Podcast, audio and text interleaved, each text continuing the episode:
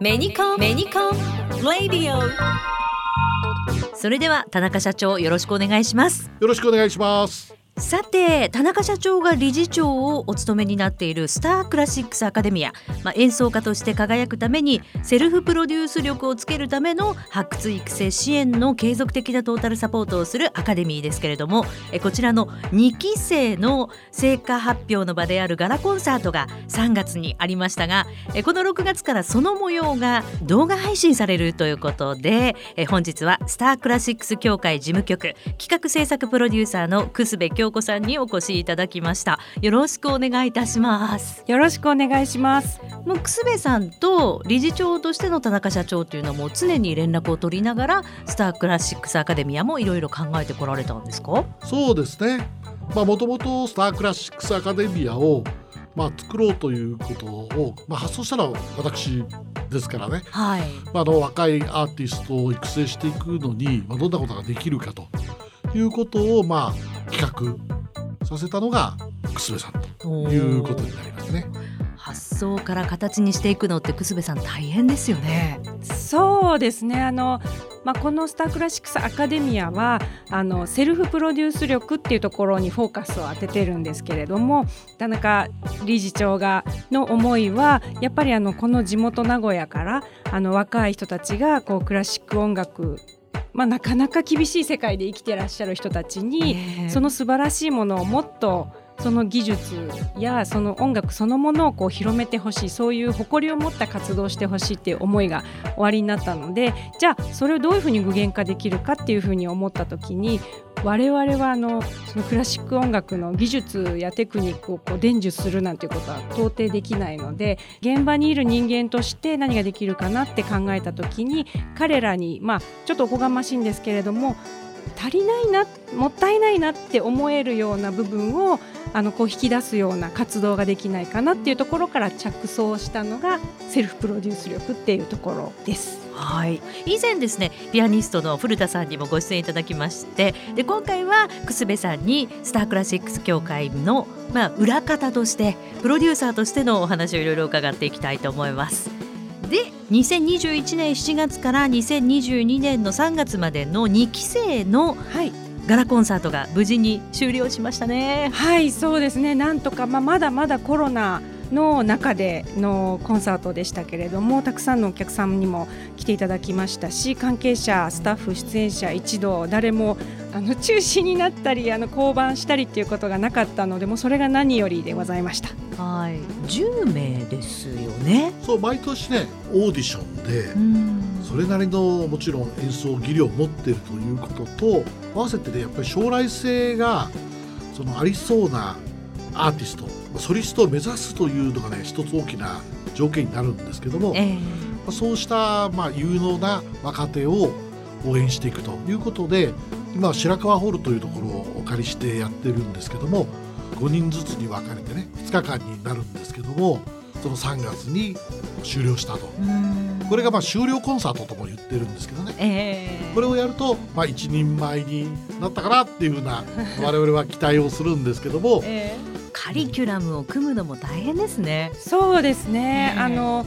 答えがないので、えー、あのこれをやればこうなるっていうその使用前使用後みたいなものではなくって、うん、やっぱり自分の中のマインドセットといいますか自分がこう今までこう音楽をこうなんていうかシャワーを浴びてあの楽譜を見てこう自分の中でこう構築してきた音楽性をどう表出していくか。なので先生方さまざまな分野のプロフェッショナルの方に教えていただくんですけれどももちろん音楽現場で第一線で活躍されている方もいらっしゃいますしあの面白いところでは日本舞踊の西川流の家元のあの西川和正先生にはやっぱりその同じその古いものを新しい時代に引き継いでいく心っていう意味を込めて、あのまた同じ日本人としてそういう伝統を守っていくっていう立場から教えていただく目線ですとか、えー、あと、まあ、それこそヘアメイクアップアーティストの方からそういうなんていうんですか自分に合ったこの造作に合った眉毛とか、ね、そういう表面的なものももちろん含めてなんですけれどもそこをこう変えることで心がアップしていくとかはい、あとそれこそあのー、写真のね撮られ方。そう。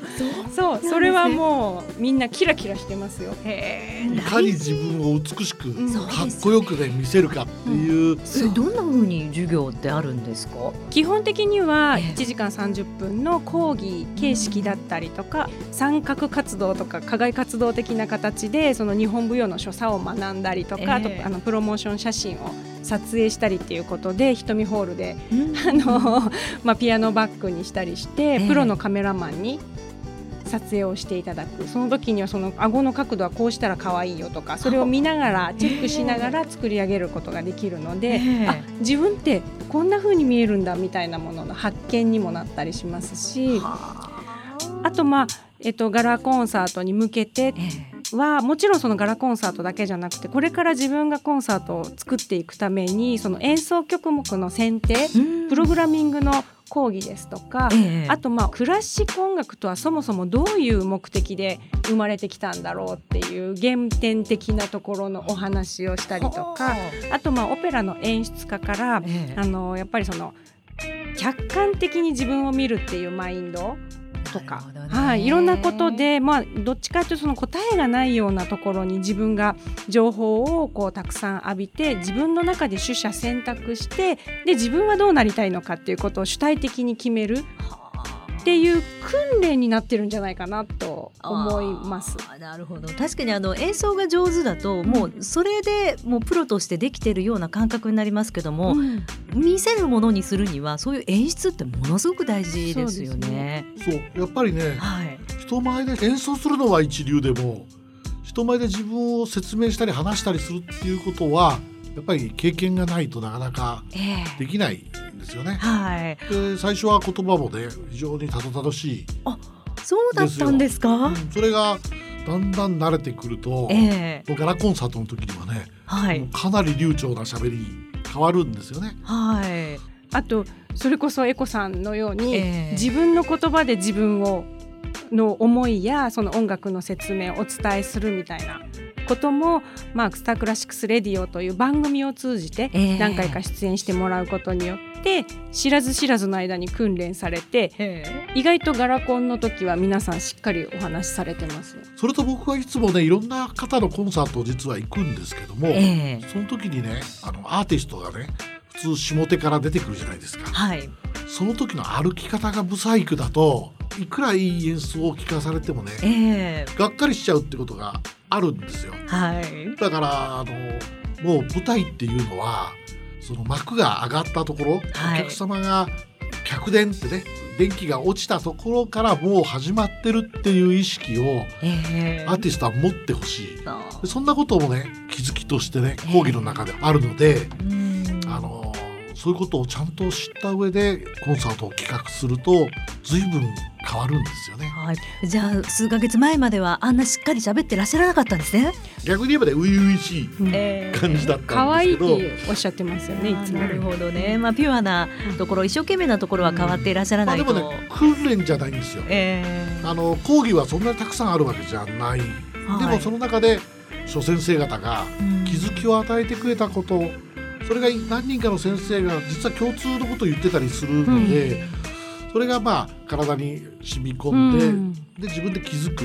はい、自分で行動が変わる、まあ、そういうことだと思いますしね。かなりじゃあ先生方も素晴らしいプロフェッショナルをお集めになったということだと思うんですけど、うん、その講師の先生方はどのようにして発掘という言い方は変ですけど選ぶ選定する？あのもちろん協会の中で、はい、あの事務局長を含めてご承認をいただく形にはなるんですけれども、え。やっぱり現場を生きている皆さんであの問題提起をされるような自分も含めてこうクラシック音楽っていう世界は提供する側ばっかりが頑張るのではなくってやっぱりマーケットを作っていくっていう視点も大事なもんですから開拓していくようなことをやられている人たち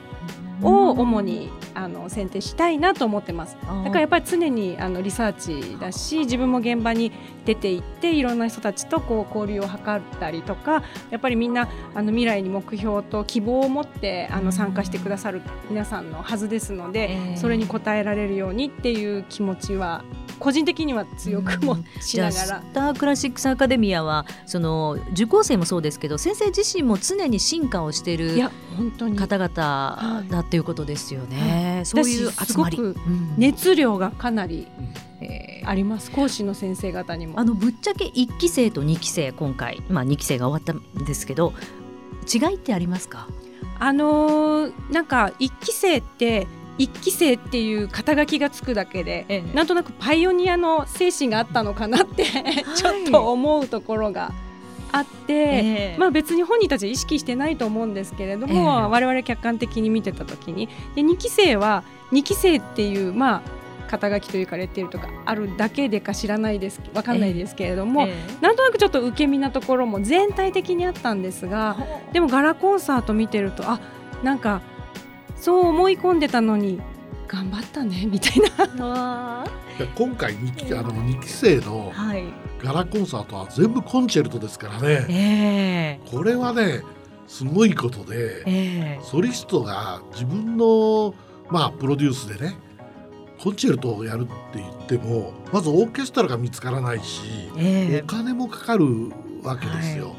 い、だから彼にとってももう二度とないようなその経験がそのガラコンサートでできる。それはすごいモチベーションに、ね、なってるはずで、えー、それだけのことを、まあ、アカデミアの中でやれる。じゃあそれやっぱり期待に応えようっていうところが大きいと思うんですよね。えー、うん、そう今回も10人が演奏されましたけどもそれぞれ皆さん楽器も違うわけで、はい、そういった方々を一つのコンサートにまとめていくのもまた楠部さん大変ですよね。あの曲目の、まあ、順序いろいろありますけれどもやっぱりさっきも代表理事がおっしゃった通り全員コンチェルトだったので、えー、オーケストラと指揮者のあの負担スタミナが半端ないわけでして、はいえ。ー、なんか逆にそちらの方を一番私どうしよう誰か倒れたらっていうのは結構